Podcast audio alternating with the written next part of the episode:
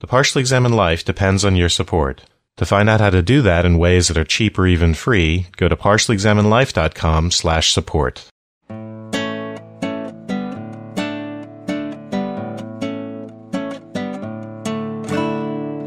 You're listening to Partially Examined Life, episode 221, part two. We've been talking about functionalism. I think we've probably spent all the time we want to on Hilary Putnam's The Nature of Mental States, 1973. We want to move in this second half onto David M. Armstrong's The Causal Theory of Mind, 1981. And lurking in the background is our paper that we're going to focus on in episode 222, Ned Block's Troubles with Functionalism, 1978.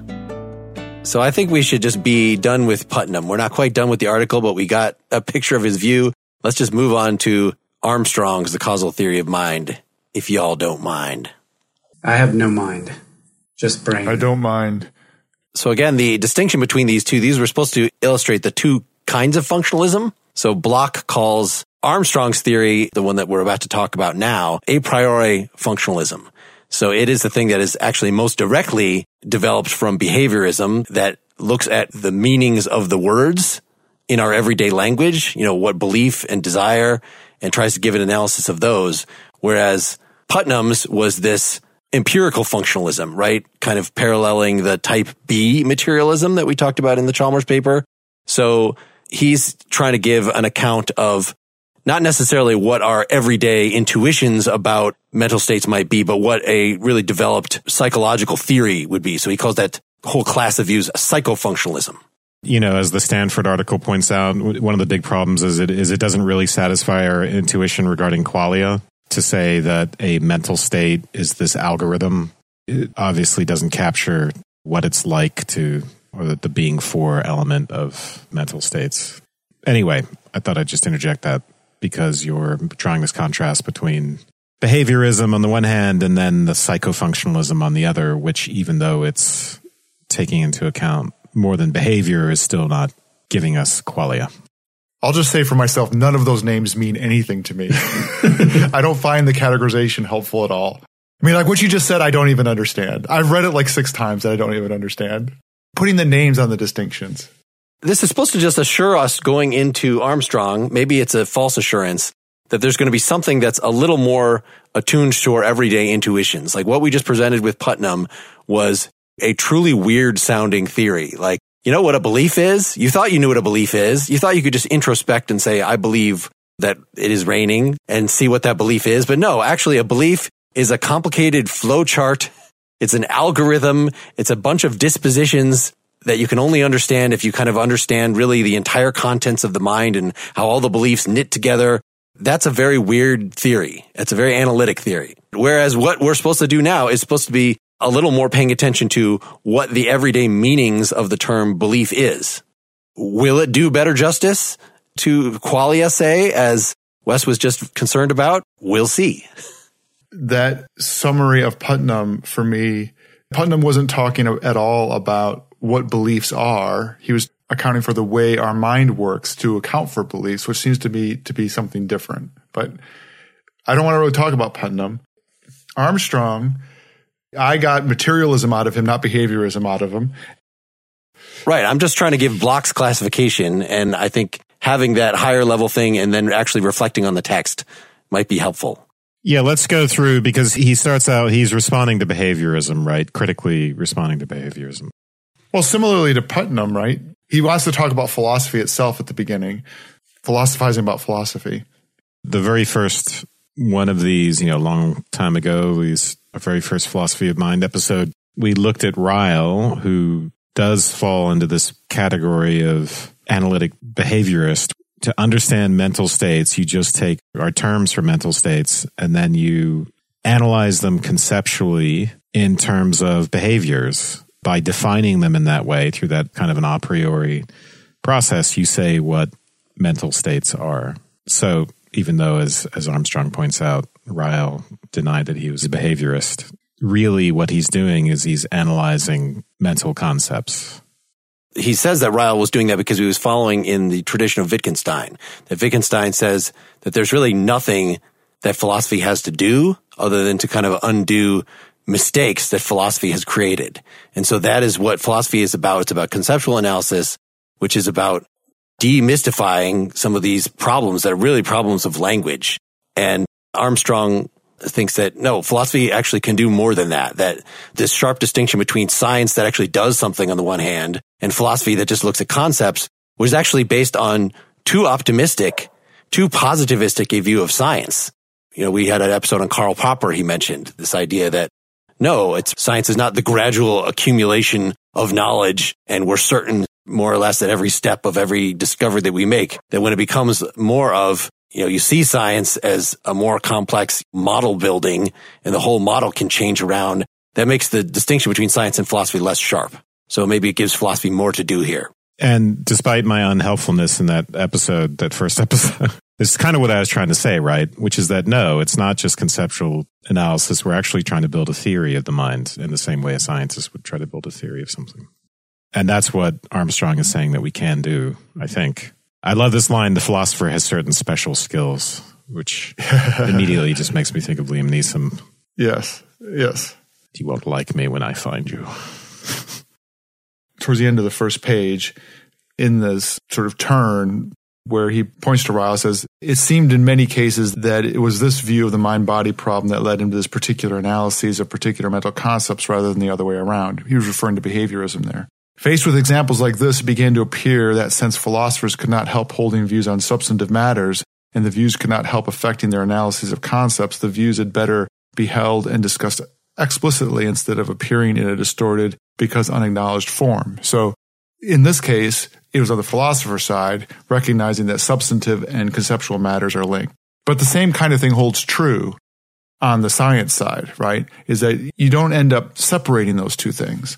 So you can have something like a conceptual analysis that is just on its own or substantive work like science telling you about how the world works, that those two things are completely intertwined with one another. And this really paves the way, right, for the identity theory, which we've been talking about, which is to say, as Armstrong puts it, it will be very natural to conclude that mental states are not simply determined by corresponding states of the brain, but that they are actually identical with these brain states brain states that involve nothing but physical properties. This is something that he's actually going to be responding to, right? So he wants to say this is bottom of page 81, second page, top of page 82. Is our concept of a mental state such that it is an intelligible hypothesis that mental states are physical states of the brain? If the philosopher can show that it is an intelligible proposition, that is not a non-self-contradictory proposition, that mental states are physical states of the brain, then the scientific argument, where we found the correlations between brain activity and mental activity. So it seems like materialism is true. That scientific argument can be taken at its face value as a strong reason for accepting the truth of the proposition. So it sounds like this whole thing is going to be about materialism, about identity theory. And he is mm-hmm. known as a materialist, but we're reading this in the functionalism section. so he's using functionalism as a route to materialism, as a way to make materialism more palatable the beginning sentence of the next paragraph. My view is that the identification of mental states with physical states of the brain is a perfectly intelligible one, and that this becomes clear once we achieve a correct view of the analysis of mental concepts. He's saying it's intelligible, right? But he's not saying it's right. No, but you know, on my second read through, I take him to be saying that functionalism is really the right way to understand materialism. But he's not an identity theorist not an identity theorist, but that the physical states of the brain are the matter of the form of the mind. Right. What the mental concept refers to is the form, just what we've been talking about with functionalism. It is something that the mind does, and that is a way that we can understand how, in a particular instance, yes, this pain, the pain event is something physical that's going on in the brain, but to understand why it's a pain and why what it has in common with other pains, you know, in other people's brains and perhaps in other kinds of creatures' brains. We're talking about a functional organization, not about, you know, a particular type, type identification between pains and C fibers or whatever. And the key to that is what he starts on next, which is the notion of a causal concept or this causal analysis. I was struck by the example that he uses immediately following, and I was just rereading this while you guys were talking, and it just like it is definitely a thing that makes me go, hmm. Let me cite the paragraph immediately following. The problem of the identification may be put in a Kantian way. How is it possible that mental states should be physical states of the brain? The solution will take the form of proposing an independently plausible analysis of the concept of a mental state that will permit this identification. In this way, the philosopher makes the way smooth for a first order doctrine, which, true or false, is a doctrine of the first importance, a purely physicalist view of man. The analysis proposed may be called the causal analysis of mental concepts. According to this view, the concept of a mental state essentially involves and is exhausted by the concept of a state that is apt to be the cause of certain effects or apt to be the effect of certain causes. And then he says what I think is maybe one of the most perplexing sentences in all of philosophy. An example of a causal concept is the concept of poison. How do you get from what he was saying to the idea that poison conceptually can shed light on causal brain states? What does it mean to say something is a poison? Well, he says it in the next sentence. The concept of poison is the concept of something that when introduced into an organism causes that organism to sicken and or die. So what he's saying is that not every concept is this way, right? The concept of dog, we don't understand that in terms of its dispositions to have certain effects. And so this is a special type of concept. Whatever it is, it produces certain effects and we called it a functional one. Causal is maybe a simpler way of doing. It. I mean, can we say like a mousetrap is also a causal concept? That seems a little more complicated than poison, which is a straightforward, like a mousetrap sounds like a system, but a poison is just a substance that is supposed to induce certain effects. And he stresses it, it does it in a certain way, right? It does it in a biological way that if you just drop a brick on someone's head and it kills them, that is not a poison. It is not inflicting the damage in the way that a poison is supposed to. Take me back to how this analysis of the concept of poison is an independently plausible analysis of the concept of a mental state that will permit the identification with the physical states of the brain. Because uh, philosophers have a certain set of special skills. It's in the next column on the same page 82. The concept of a mental state is the concept of something that is characteristically the cause of certain effects and the effects of certain causes. What sort of effects and what sort of causes? The effects caused by the mental state will be certain patterns of behavior of the person in that state. For instance, a desire for food is a state of the person or animal that characteristically brings about food seeking and food consuming behavior by the, that person or animal. Yes. The effects are not just that the poison causes someone to die, but it's also that knowledge about the poison, in fact, the understanding that something's a poison results in certain effects and behaviors of the person who knows that. It's worth pointing out that we kind of went backwards in this episode. Logically, we should have done this first and then. And I suggested that. And it's my fault. It, it is entirely my fault. I knew that it would make more sense. It's just that I thought we should just start by explaining functionalism via Block and Putnam and then go backwards, but maybe that wasn't the best idea. We did it chronologically, so maybe he's trying to be simpler here, that he's aware of Putnam's arguments, but thinks that this whole talking about a machine state is just unnecessarily complex. That's at least my interpretation here. What is the appeal to behavior? Oh, so it's not all that there is, it's just the effect of some mysterious thing we call a mental state. It's an effect, it's not the only effect. A likely effect. so. But the mental state is dispositional, right? And it's not just effects, but it's it's causes too, right? It's where it stands in this cause effect nexus in terms of what's likely to happen. So, which is, you know, very similar to what we saw with Putnam, where you have these machine tables and you're saying, what is the probability that one state is going to go to the next state based on certain inputs and based on the existing state? It's a lot of if then situations and that is, you know, I've been calling it the algorithm, and I hope that's accurate. It's another way of saying the algorithm is the mental state. Except here it seems entirely behaviorist, or am I wrong about that? Well, he seems to be able to go either way. I thought it was completely materialist and it had implications for behavior, but maybe I just don't really understand what is meant by behaviorist. We're only considering outputs that are behavioral as opposed to outputs that are just the next machine state or the next state of the organism, the system. But that's why I want to say that it does both. That's one of the things to me that he's trying to solve is that you have effects that are behavior effects, and that's one of the signs of them. But you also have the effect of other mental states, which may or may not immediately correspond directly to behavior. There may be multiple steps for mental states that affect other mental states that affect other mental states that affect behavior. Page 83, first column is when he kind of gets into that. So he's talking about purposes as another example of a mental state. A purpose is only a purpose if it works to bring about behavioral effects in a certain sort of way. We may sum up this sort of way by saying that the purposes are information sensitive causes. By this, it is meant the purposes direct behavior by utilizing perceptions and beliefs. Perceptions and beliefs about the agent's current situation and the way it develops, and beliefs about the way the world works it seems like he's recreating here. It's not pure behaviorism. He's recreating the idea that because pure behaviorism is supposed to reduce all talk of mental states to behavior. But here we're saying to explain the mental state, you have to refer to other mental states. So behavioralism reduces all talk of mental states to behavior. Physicalism or identity, materialism, identity theory reduces all talk of mental states to the physical processes in the brain. This account says mental states are just the causal mechanism that bridges those two things. Or who gives a shit about the material part? Mental states are just the causal mechanism that results in the behaviors that we see.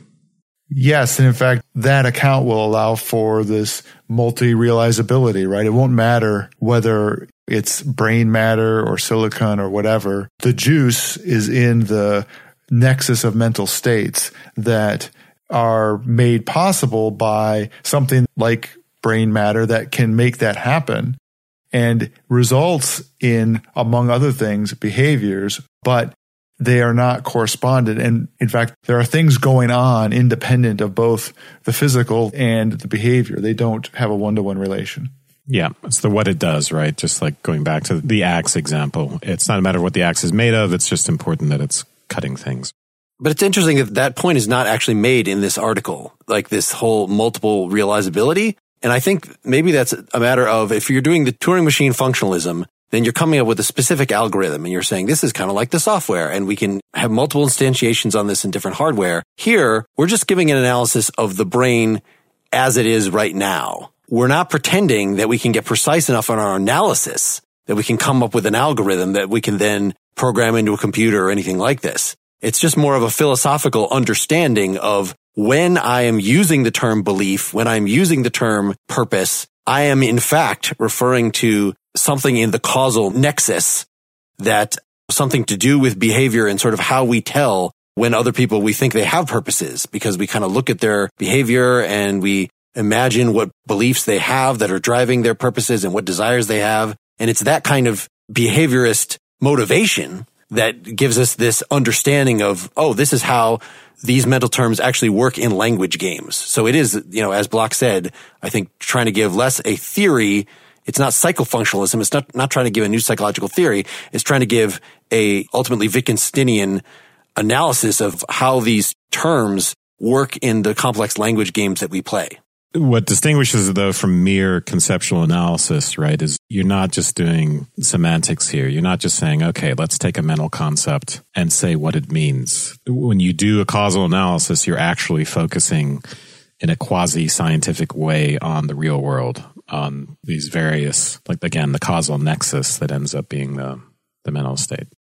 A good example of that to me is this little side comment he makes on page 82, where he is just making a point about the notion of causes is not just having active powers, but having passive powers. So he says poisons are accounted poisons in virtue of their active powers, but many sorts of things are accounted the sorts of thing they are by virtue of their passive powers. Thus, brittle objects are accounted brittle because of the disposition they have to break and shatter when sharply struck.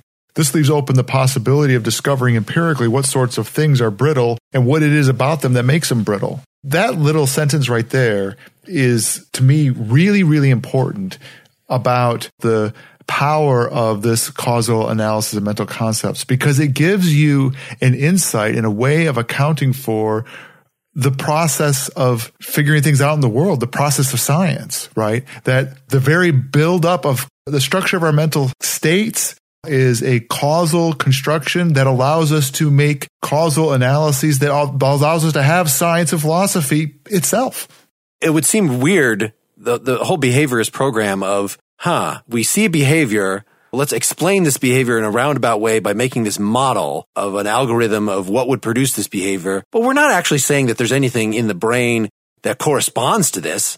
We're just giving a model of what would produce, like, that would be a weird way of doing science. Like, no, the solution here is once you make this model and say there are beliefs, there are purposes, there are desires, then you say these are real things that are going on in the brain. It's just, if you want to talk about how it's instantiated, that's a different question. You could give a, maybe a materialist description of what these things are, but to really understand them, you have to talk about them at this higher level of abstraction. It's not a reductionist program, I think, unless you want to say like, huh, I see the behavior of particles in the particle collider and I will come up with this theoretical entity of the quark or something. But I don't think there's any quarks there. I'm really just, it's a shorthand way of talking about the behavior. The difference between saying pain is a disposition to say ow and various other behaviors and saying pain involves certain beliefs and is influenced by other beliefs and have certain psychological effects before you even get to behavior. Again, you can characterize all these internal effects before you ever get to the output. Again, the causal nexus. There's causes internal to the system and not just at the level of sensation or stimuli perceptions and beliefs themselves are causes. It's not just that pushes and pulls are causes, right? But that's, you know, another piece of the power of that is one of the aspects of this internal interaction of mental concepts is that perceptions and beliefs themselves are causes. You know, I think it's worth restating, and hopefully this isn't redundant, but the thing that I said about qualia earlier, just because I think it might alleviate some confusion for listeners, because on the other hand, it's really kind of counterintuitive, again, to say, well, the mental state is this algorithm, this very abstract thing. So when you say pain just is this systematic interrelation between causes and effects, none of that adds up to the quality of pain, what it's like to be in pain. In other words, from the functionalist account, you're still stuck with the same mind body problem in the sense that you can't ever make any a priori derivation from the functionalist account of pain and what it's like to be in pain. There is simply no derivation from one to the other. But admitting that the pain is a real thing that is going on your head seems to at least leave room for that. Maybe in the way that our guest Greg Miller was saying that Russell accounts for it, that like well, this is just what it feels like from the inside to have this brain state or be in this functional state. Nothing in functionalism or materialism implies that. But if you're a strict behaviorist and you say what the mental state is, I'm not really positing mental states. I'm just giving an algorithm that would produce this sort of behavior. And let's follow Turing and say if any creature acts like this, then it's natural for us to attribute mental states to them. Like that's just completely dodging the problem of qualia altogether. Whereas I think this leaves definite room for it in a way that it wasn't so obvious to me in about Putnam's view. Are you saying that it might at some point be possible to derive the what it's like from the functional account? No, I'm just saying it's compatible. Yeah, it's compatible with dualism and or property dualism or certain kinds of monism, whatever you like, and complete materialism, right? Yeah, Putnam had made the specific point, kind of the same point that Papineau had made, this distinction between mental and physical properties, rather that there might be one single property, the mental event that is going on, and then two different concepts, the mental concept and the physical concept. And so he made that distinction. I don't see that here in Armstrong. Papineau thought when he was drawing that, that he was by saying it's a different concept, that he was leaving room for qualia. So is that what Putnam thought he was doing? It was not entirely clear to me. You know, both of them are critical of behaviorism in various ways. So it just doesn't seem that either of them is considering matters, is responding directly to Chalmers here. This whole qualia thing that I've mentioned is something we'll go into detail in our next episode where Chalmers with inverted qualia and things like that is going to give us more of a grounds for these objections. Yeah, how these two different topics interact that we've been talking about in the last two episodes. Can we go back to the poison and brittleness thing so I can ask a question? I agree, Dylan. When I read this, I thought, oh, I don't think I had the same reaction that you did. So there's nothing intuitive about the notion of active versus passive that helps me understand this. Brittle objects are accounted brittle because of the disposition they have to break and shatter when sharply struck. Poisons are accounted poisons in virtue of their introduction into the body and causes death. Isn't it the case that we could give a perfectly valid account of brittleness that was based on structure of the thing, the atomic structure, and say, yeah, I can put a scan on this, I can put a, an x ray or whatever on this, and I can tell you whether it's brittle or not. But that won't tell you anything about the character of brittleness because the brittleness is its behavior with respect to when something is done to it rather than what it does. No, but what he says is brittle objects are accounted brittle because of the disposition they have to break and shatter when st- sharply struck. But I don't have to sharply strike anything to account something brittle. But just because you came up with a different, maybe even more precise numerical characterization of the point at which the system breaks doesn't mean that that brittleness isn't a passive character of the system. It's like talking about macro properties versus the micro properties they supervene on, right? With water. You want to say it's clear. You want to say it's liquidy. And then, yes, you can give an analysis in terms of the molecules and what they do and when they freeze into a lattice. You know, brittleness is this macro level property that, yes, I thought, Seth, you were saying you could give a scientific analysis of it in terms of, say, what molecules are doing you don't have to actually break it to know that. It's just breaking a lot of stuff is the way you would discover this intrinsic property. But saying it's dispositional, saying it's passive doesn't mean it's not actually referring to something that is real in the thing. It's just the way that we found out about it. How is it different than saying, if I say, you say, I call this brittle because if I take a hammer and smash it, it breaks into a million pieces. And I say, I call it brittle because it has a molecular structure of A, B, or C. That's not what brittle means. Unless you say, hey, it has this molecular structure, therefore I predict that when some causal thing happens to it, you could also define that at a molecular level. It wouldn't have to be me dropping the plate. You could give a much lower level explanation of everything in terms of molecules and the interaction of the floor, the floor with the plate. You can't say that you're capturing the meaning of brittle unless you're describing a causal interaction between two objects.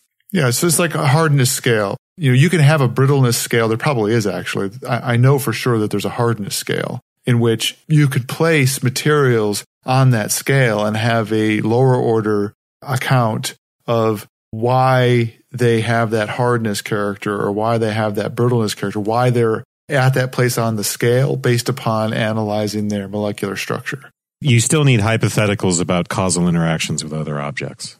Help me understand how this is not behavioralist. Until it cashes out and actually breaking into a thousand pieces or not, then it's a prediction, it's a hypothetical that really what this comes down to is it's only brittle if we actually break it, not if we can break it, not if we suspect that it will break. I don't think you need to do the experiment necessarily if you think that you can derive so your science were advanced enough that you could definitively say that hey here's this thing with this certain molecular structure and if such and such happened to it here's how it would behave. But the point is that you have to do that hypothetical. You have to think in terms of its causal interaction with something else. You can't just say, here's this thing with this particular molecular structure. And that's what I mean by brittle. Brittle doesn't mean that. The only distinction being made here is that there are things that have causal properties that we're referring to them doing something. And then we have other causal concepts that refer to what happens when you do something to it. And that's the only distinction that's being made by passive versus active. And we're talking about relationships, you know, instead of just talking about the internal structure of the object, we're talking about how it's related to other things. That's crucial, I think. Okay. But I still like the idea that the way that we understand it, the way that the semantics work is relationally, that we're talking about dispositions to action, but we're also saying the disposition is a real intrinsic characteristic that it has, that it only behaves this relational character because of something that it would have even if no one were to break it, even if no one were to come along and even see it. That's true. But you don't want to go down the rat hole of asking whether or not it's actually brittle or not. Because brittle is a relational term, just like hardness and all these other things that require you to be comparing one thing to another. There's no such thing as intrinsic hardness, right? I can have an account for the hardness that something has with respect to other materials that has to do with its intrinsic properties, but that character of hardness is relational. So the reason I'm insisting on this is because of that qualia consideration that I was arguing that if you allow that these dispositional characteristics are actually intrinsic, then you can say they have an intrinsic nature. There's a way it is to be like them from the inside. Let's take an example, a simpler example, like maybe this isn't a good example. So you guys might be able to find a better one, but you could say, look, the universe consists of just one thing, one mass or free floating planet or massive object. And you could say it has a disposition that if it were put in proximity to another object, there would be force, there would be gravitational attraction between them. And that given its inertia, that it might go into an orbit around that, but no such other objects exist. So the point of all that is to say, even if it would never actually exhibit the behavior, there's something about that particular object that the disposition is there. And you could say the disposition is a real property and the intuition is that that's the thing that's intrinsic in some sense and that that might line up somehow with qualia. This is actually an intuition that we've seen before with schopenhauer right? And it kind of leads into panpsychism where you say yeah the intrinsic nature of objects is force which we know about because of will. That's what force feels like from the inside and that is the intrinsic nature of the thing and that's how we bridge the gap from those sorts of dispositions to some sort of qualia like thing. And then the rest of the qualia get built up out of the intrinsic nature of force. I don't think we did much panpsychism, did we? Yeah, well, and this whole line of consideration is running against. I'm trying to emphasize how dispositions are in some way intrinsic. Armstrong in this article is trying to make even things that seem intrinsic be dispositional we definitely should talk about teleology, which is still on this page, but just to look ahead, the last section of this is going to be on the secondary qualities. So something like red, he's going to say is actually the disposition to reflect light in a certain way. Like that is actually what redness is. It is not some intrinsic property. It is a relational property. Even though unlike brittleness, like brittleness is in its semantics dispositional, whereas red doesn't seem so that's not the way we use the word. That's not the way that language game is played. We don't say that will be red if you show it in, in the right light. I guess we'll have to see. It has an intrinsic quality of redness, whether or not the light in the room happens to be bright enough for us to see it the way it actually is. Those properties of a physical surface, whatever they are, that characteristically produce red sensations in us. Yes. And in fact, if it was a red surface and we saw it as orange, we would account for that distinction in the same way that when we look in a pool of water and we see the fish is bigger than it is when we pull it out of the water, or we see that the stick is bent. It's not that the stick changes its shape when it goes into the water. There's a causal account. He understands why people might not want to say that with redness. And then he tries to give an account that I frankly don't understand about using Gestalt psychology and the idea that secondary qualities like red may not be unanalyzable and simple in the way that we think. I don't know if anyone understood that. So I use this in my intro. This is Mark Linsenmayer actually seeing color as the reflection of certain wavelengths of light in Madison, Wisconsin. So he thinks that maybe we could train ourselves if we've really understood the physics. Or is he saying that maybe we could train ourselves? I think he's leaving it as kind of unknown. Like that is what to see things truly would be to see that as opposed to just say, oh, it's just a red qualia. No, to actually see it as it is. And so I think he thinks that's an illusion. The simplicity of redness is epistemological, he says. So we can't analyze it within our experience. As an appearance, it's unanalyzable. But ontologically, in what it really is, it's complicated. And yeah, Mark, I think you're right. He's trying to get to the idea that if we could conceptualize it as it is, we could understand the redness in terms of that. I'm not sure. It's confusing. But doesn't that make redness like all sorts of other things that are qualities or characteristics of our experiences of the world and the way we talk about them that have more detailed underlying descriptions that aren't our first order experience of them. We bring that understanding to our interpretation of our perceptions and maybe question what we actually see and refine it because we know more about we have beliefs and understandings of the world that affect the way we interpret things like redness or bent sticks in water and that kind of thing. Yes, I think that's right. So ugliness comes to mind. Like you could imagine a young child who just sees something and goes ugly and ugly can be just like a primal unanalyzable thing just like red. No, it can't. But maybe if somebody says, come on, that's mean. Stop calling that ugly. You might question like why you find this ugly. Oh, okay. I'm paying attention to certain shapes of the face or something. You know, if there's a whole group of people, let's imagine somebody who's super racist or something is just ugly. Like that's the initial impression. But as you kind of understand more like where you're getting this intuition, I think you would actually start to see things differently so that you would no longer use ugly as like a primal way of categorizing the world anymore. Like it might even drop out of your vocabulary altogether. And maybe he thinks that could happen with red once we really understand physics, you know, at a gut level. So if we understood that what we find ugly in faces is a matter of a certain proportion between length and width, let's say, just to be very simple. But then imagine that being more complicated and involving all sorts of ratios and other factors. And the idea is at a certain point, we could somehow relate that abstract conceptual knowledge to the gestalt feeling that something is ugly and even come to mean that when we use the term ugly. Seth Ganakatane is disgust. Go ahead. Ugly is not a perception, it's a judgment. So if you're like, oh, I judge this thing red, no, you have a perception, you have an experience of red, or you don't. You don't judge it to be red. In the same way that you judge something to be ugly, I can't see those two things are anal- analogous. I completely disagree. You judge it to be red. Red is an opinion, Seth. It is a processing of perceptions such that you render a judgment that it's red. Because you could see it under different lighting conditions, because you could see it from different angles, you do judge that it is red. Your actual perception, if you were really paying attention to it, if you had, you know, a electronic monitor that was taking in what the wavelength of light, that's going to vary over time. And you're making the gestalt judgment that, oh, this is in fact red. Yeah, not to mention the manifold and the data that are coming in, which get processed and, the, you know. The manifold and the faculty. Okay, so.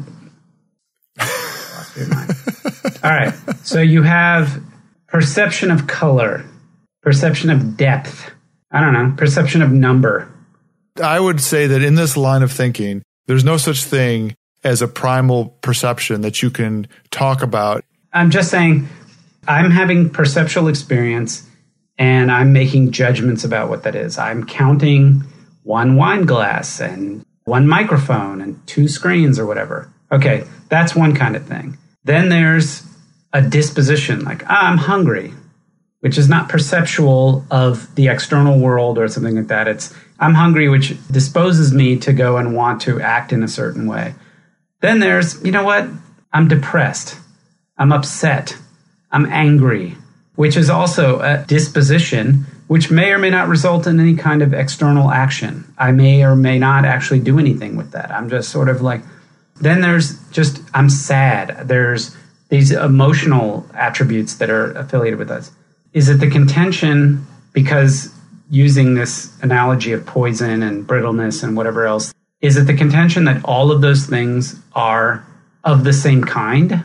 Mental states that have causal, that are dispo- apt to be caused by certain things and apt to cause certain other things. So, yes, the cause is true, but you have to go past the example of poison and get to the fact that perceptions and beliefs are also causes, and that, that leads to the exp- explanation of intentionality. So, you have this perception, perceptions and beliefs. Perceptions and beliefs are causes. So, this is uh, on page 83 in that full paragraph there, where he gives the explanation that you have a logical dependence of purpose on perception and belief and of perception and belief upon purpose and that you must introduce these concepts all together or not at all. And that what falls under mental concepts will be a complex and interlocking set of causal factors which together are responsible for the minded behavior of men and higher order animals. In this case, poison is a very straightforward, simple causal notion of something doing something else, which is why he picks it.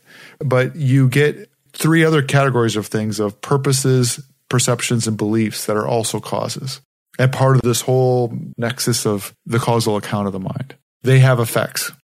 All right. So if I buy into this and I say, wow, okay, mind is just this complex of beliefs and perceptions and chemical reactions and variety of other things that cause me to act in one way and change my behaviors in another way. What do I get out of that explanation? I get it counters the identity theorists and the materialists. I get that it's a counter to behavioralism, but does it have any explanatory power that that somehow enriches my view that makes me something other does it do anything beyond make me not a behavioralist or a materialist well so he he claims explicitly the whole reason he's doing this is to just again make it sensible to talk about mental states being physical states and because it seems like those are fundamentally different things, that those at the very least would have to be different properties of a single underlying substance. The way he makes it sensible is instead of identifying mental states with physical states, he says physical states cause. He says mental states are a different level of explanation of physical stuff. As causes and effects as opposed to straight identity.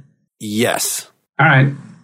Seth is asking a question of when he says to me, Seth, you could tell me if I'm misinterpreting you, but when you preface it, well, how does this cash out? How does this make a difference? It makes me think that you're just wondering, well, why do I care about this kind of thing? And I think that you probably will only care in the sense that something that is basically an ontological distinction, an account for, I guess, how the mind works is interesting and worth knowing.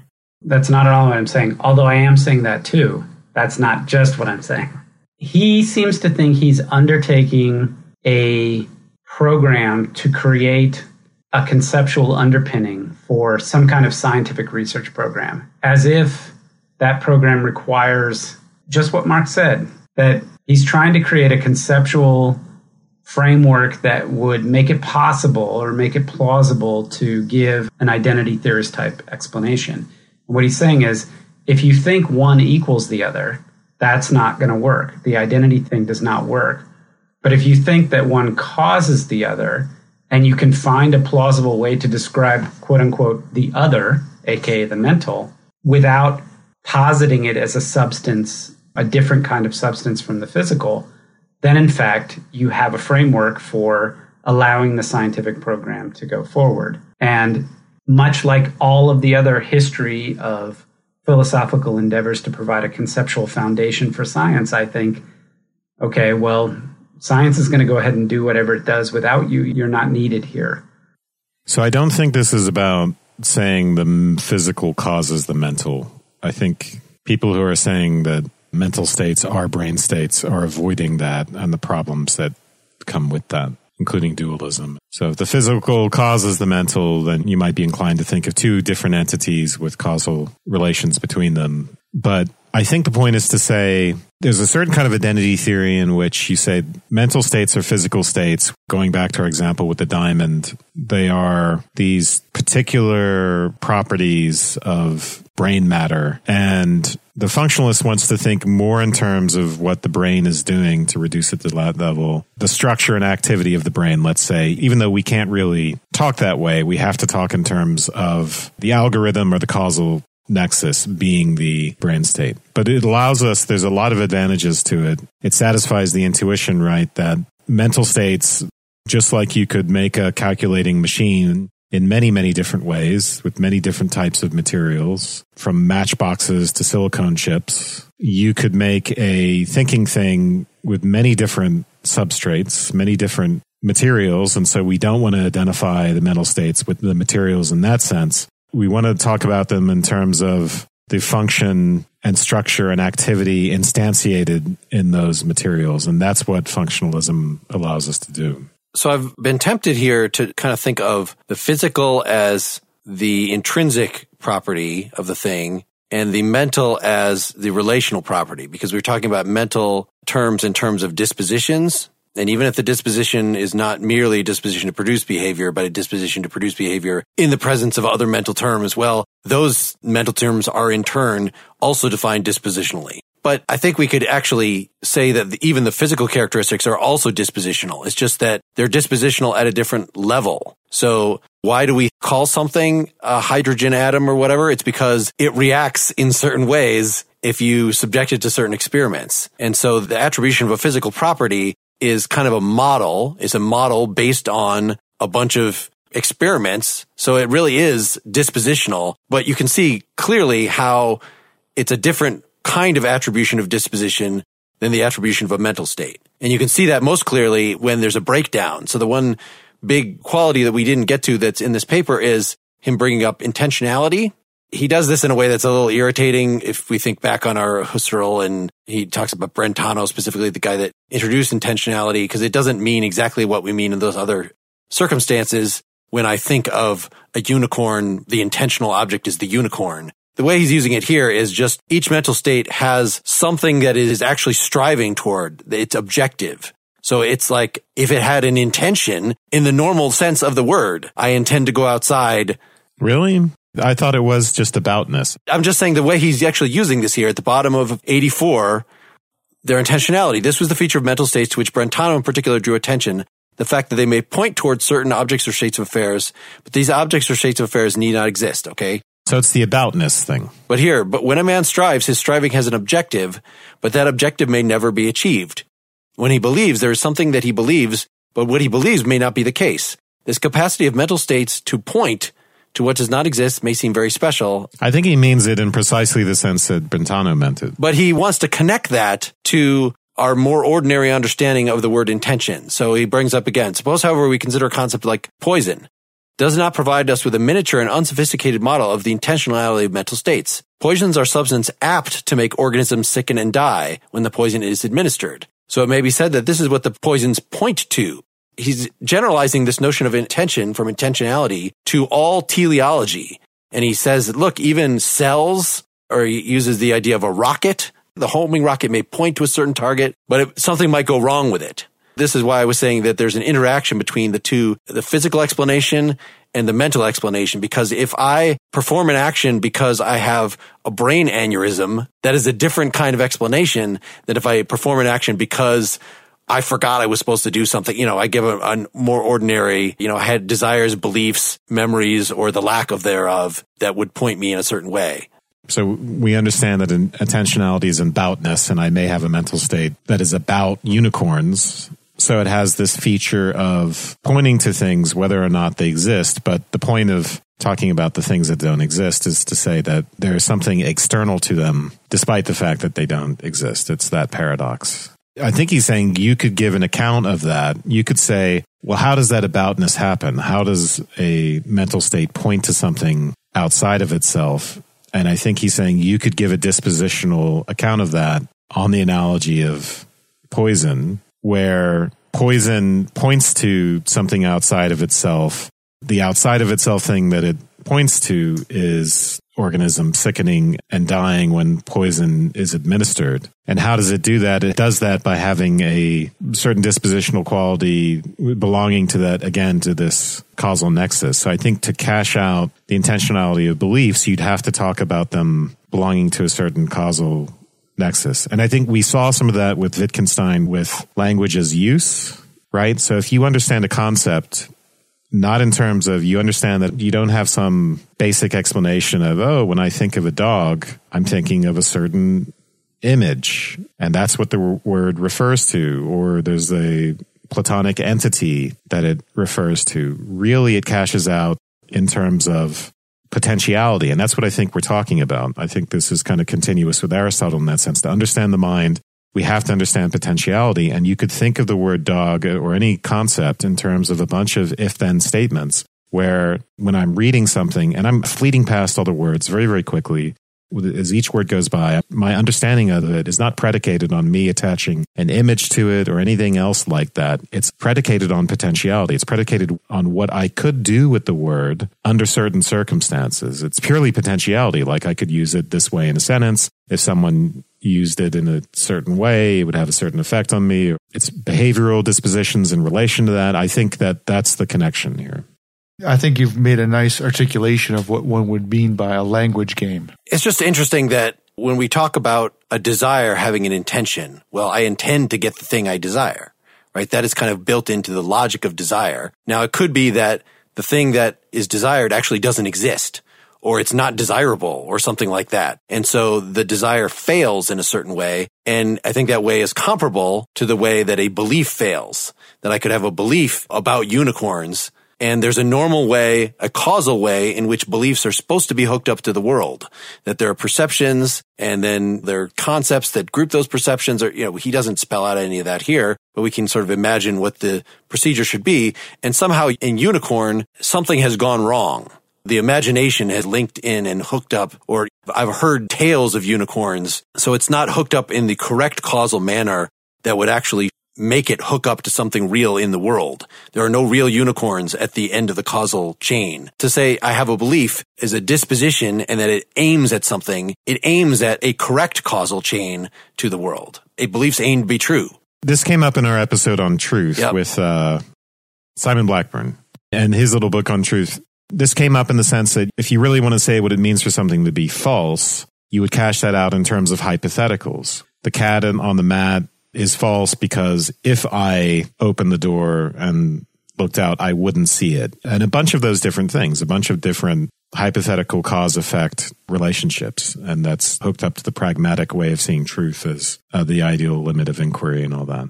So to say seeing a color, something that just seems like a raw qualia, the sensation of red, that that is actually, as Dylan was saying before, it's a judgment. You're judging that something is red. It's a belief that is aimed at the world like any other belief. I think this is what Armstrong's analysis is. He ultimately does think that in order to explain why materialism could be true, you ultimately do have to explain qualia using this model. You could say that he just failed. I mean, I think we'll see this in Block's response to this, that it doesn't really work. We talked about this with Wilfrid Sellars, right? And the theory ladenness of perception. I think the theory ladenness of perception doesn't mean that there's no raw experience in perceptions, right? So to believe that the cat is on the mat is a much different thing to actually have the sensation of a cat on a mat. Those are actually two different things and or to have the sensation of red. I understand wanting to say it's a judgment. I get that if you're trying to get at the theory ladenness of perception. But, you know, the way Kant distinguishes this, right? There's the constructive moment. That's his way of capturing theory ladenness. We construct things according to the concepts. When we get to the point of judgment, we're breaking them down again according to the concepts.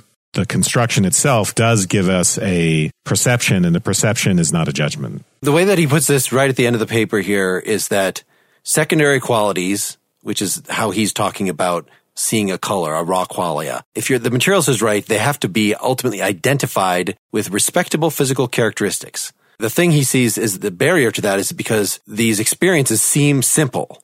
That I just have the qualia of red. There's nothing more to it. But he says, why should not a complex property appear to be simple? There would seem to be no contradiction in adding such a condition to the model. It has the consequence that the perception of the secondary qualities involves an element of illusion, but the consequence involves no contradiction. It is also true that in the case of the secondary qualities, the illusion cannot be overcome within perception. It is impossible to see a colored surface as a surface emitting certain light waves. So on the one hand, he seems to be recognizing there is an illusion. In other words, the qualia is there, but he's saying the quality does not reveal intrinsically what an experience is.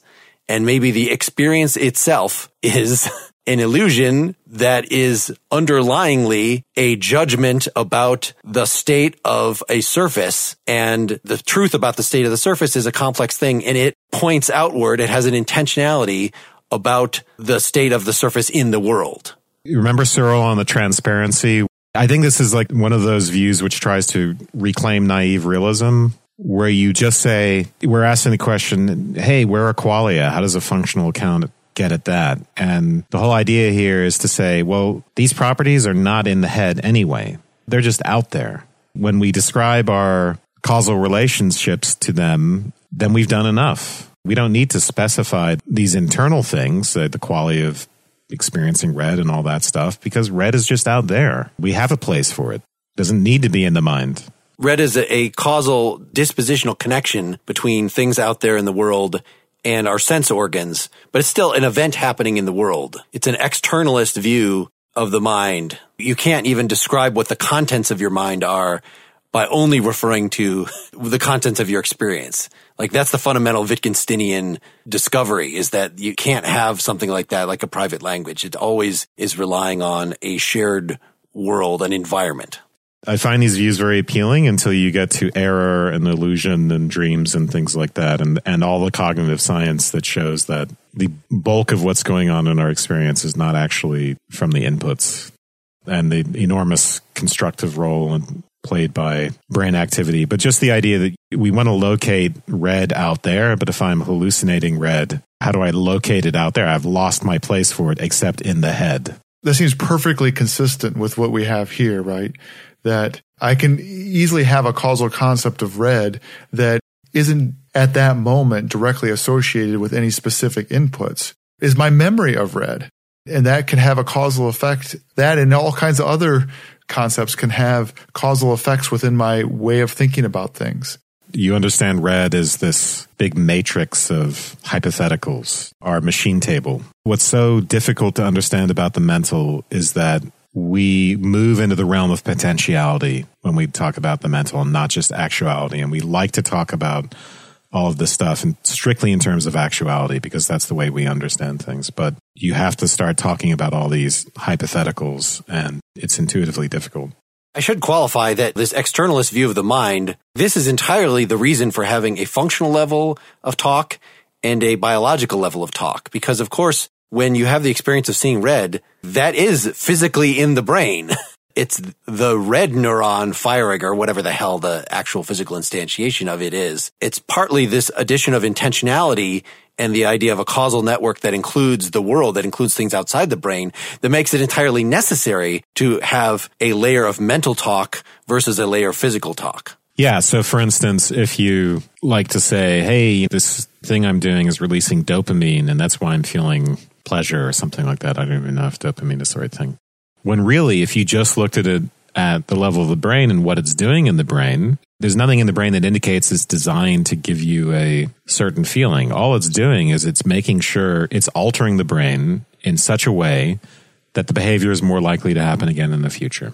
That's it. More complicated than that, but you get the idea. You don't think that it's activating the pleasure center or something? No, but the pleasure center is just our way of describing it from the standpoint of subjective experience. All that's happening when we say pleasure centers are activated or anything like that is just that the brain is changing structurally such that certain behaviors are reinforced and are more likely in the future. That can't be the, all there is to it. There are plenty of ways in which the brain is acculturated to do things more easily the next time that are not accompanied by pleasure, not conscious pleasure the details of it are more complicated, but the point is that when we talk about pleasure, we are talking about a different layer on top of those physical accounts. There's nothing in the brain that you would look at. This is the mind body problem in a nutshell, where you would infer from what's going on physically in the brain that there's something called pleasure. If you were an alien scientist who had no idea what any of these particular internal states that we feel are particularly pleasure, you'd never be able to derive the subjective experience but you'd be able to figure out what something like dopamine is doing purely in behavioral terms or dispositions to behavior. So it sounds like you're saying that Armstrong has taken a stab at taking something that's seemingly simple like red and saying, actually, no, red is a belief, it's a judgment, and it could be pointing at something in the world, and it could be pointing at something that's more complicated than it. But it seems like, at least I'd have to think further to say what he would say specifically about the qualia of pleasure you don't want to say, oh, well, just pleasure is uh, functionally whatever makes this behavior repeat more in the future. Like that clearly does not capture the quality of pleasure.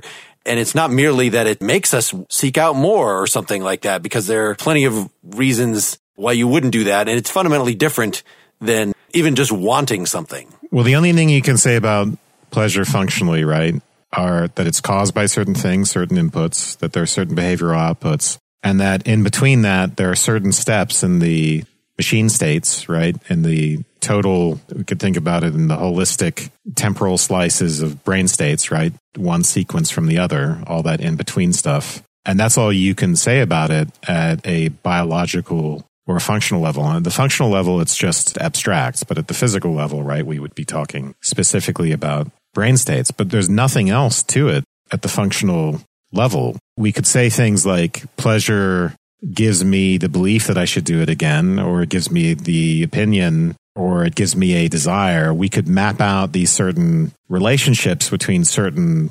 subjective components. But once we start doing neuroscience, all that can just be cashed out in terms of certain brain states. It's a simplified account to say, yeah, it's just being more likely to do it again. There are all sorts of other dispositional things that are happening. But when you do that, you're never talking about, hey, here's a particular brain state that's so structured as to give me this subjective experience because there is no scientific causal account of that.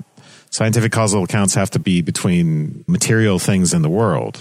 There'd be no causal nexus, even. What do you even mean by a cause and effect? That's one of the points of doing the identity theory. It's really, really difficult or impossible, I think, to make sense of, hey, here's a brain state and it's causing this mental state. And why does this brain state cause this mental state? Well, that's impossible to say. Maybe what was throwing me about pleasure, of course, we have pain as the example throughout these things, which is somehow less problematic because pain according to the functional account, is supposed to report that the body is being damaged. And so you could have an erroneous pain that is very much like, I think I see red, but there's not actually red there. So if you feel pain, but yet, you know, it's a phantom limb or you could not feel pain when there is damage going on. Like you could, you could see how pain functionally is supposed to hook to the world. But pleasure, it's not as obvious. Like pleasure is supposed to indicate that something nice is happening to the body. Is that, is that what that means? I guess you'd have to say that if you follow that. Well, yeah, it's something that's going to allow you to survive. We don't need to get into all these details because that's one of the points of doing functionalism instead of behaviorism, right? Is to take into account all these complicating factors, but we only talk about it abstractly because it's so frigging complex. It would be impossible to map out all these in the detail required. It's practically infinite, the number of different factors in this causal nexus. Any closing thoughts on this entire voyage into functionalism? I'm Sure, we'll come back to it. we do have a whole other episode on it. sort of. Seth, any any further thoughts at this point? Are you a little more assured that there's something interesting going on here or there's something about this that I just feel as though the conversation is happening it's impoverished in some respect. Let's try to take a very simple example. Let's try to find an analogy to something. And I can't help thinking that if you can capture the concept of a historical being that has decades of life experience that inform the dispositional states that somehow have causal effects in this whole nexus, if that's captured and you're apt to be this way in certain ways, then so be it. But it feels like a very impoverished it doesn't have a ton of explanatory force to me other than against other competing theories. It's not compelling in any meaningful way to me as a description of my experience and help me understand how I could understand my own experience of my own mental states. Yeah, I feel the same way, but I think that's why I've been talking about the qualia problem because that's the way I understand the sense of impoverishment, which is something we'll do more of in the next episode we were really straining here to try to relate the qualia issue from the previous episodes to the functional analysis here. And so Block m- makes that explicit. I mean, he has a section called "Are Qualia Psychofunctional States? So his article, this Troubles with Functionalism, we're going to talk about next time, it's a long article. It's like 58 pages plus notes. Luckily, a lot of it is just kind of outlining what functionalism is. And then we're also reading David Chalmers' Absent Qualia, Fading Qualia, Dancing Qualia. It's actually a response to some of the points that Block makes. So it's Chalmers defending functionalism against Block's dismissal of it. So I think we can be kind of selective in which parts of the block that we pull out since we don't need to repeat all this stuff about machine table theory that is just as difficult when Block prevents it, if not more so than when Putnam was presented it. Well, I would like to spend some time on Ramsey sentences. I'm just kidding. I think the, the interesting part is uh, starts about 17 pages into his homunculi headed robots. Well, so that's what's happening next time. Folks should email us at pl at partiallyexaminedlife.com. Make comments on what we've said here about how stupid we are because we're, we're missing the obvious as people already have been doing on the previous episode. Easy to throw darts, people. but why aren't you paying attention to the experimentalists? Why do you care about qualia? This has been totally solved already. Like we're getting Yeah, notice that there are never any details in those criticisms. or people giving like wild, like mystical consciousnesses everywhere that are equally unhelpful. They're interesting philosophers that hold things related to all these positions, but The response to those points of view is that you are not interested in philosophy. Go be a mystic. I would be a little more sympathetic and just say, give us a specific other reading to look at if you feel like these people we're reading are totally missing the point.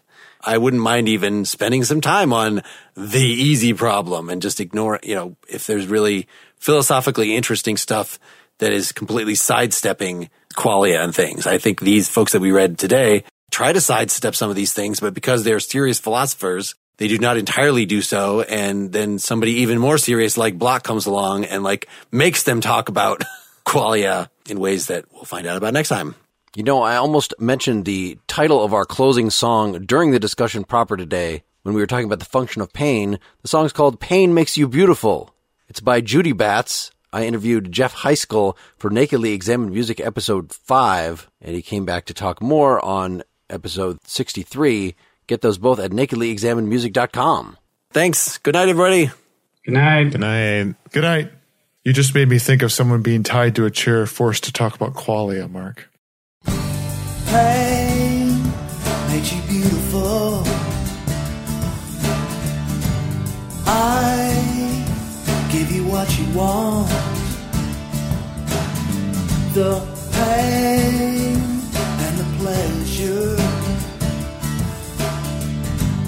I I'm no good for you, but then you're no good for yourself. I give you pain, pain makes you beautiful. I'm no good for you, you're no good for yourself. Strange, and it's wonderful how you tell me what you need. Joy and the treasure of guilty pleasure, love's pressure painfully. I bring you pain, pain makes you beautiful. I'm no good for you, you're no good for yourself. No sorrow tied, tied to my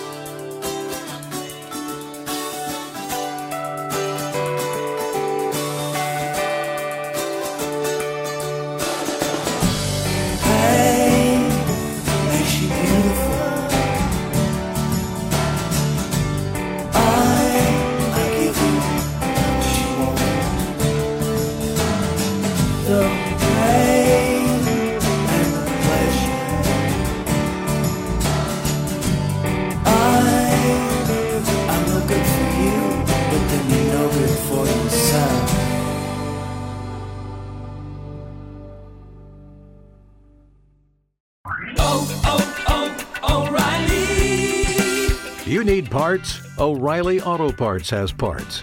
Need them fast? We've got fast. No matter what you need, we have thousands of professional parts people doing their part to make sure you have it. Product availability. Just one part that makes O'Reilly stand apart. The professional parts people. oh, oh,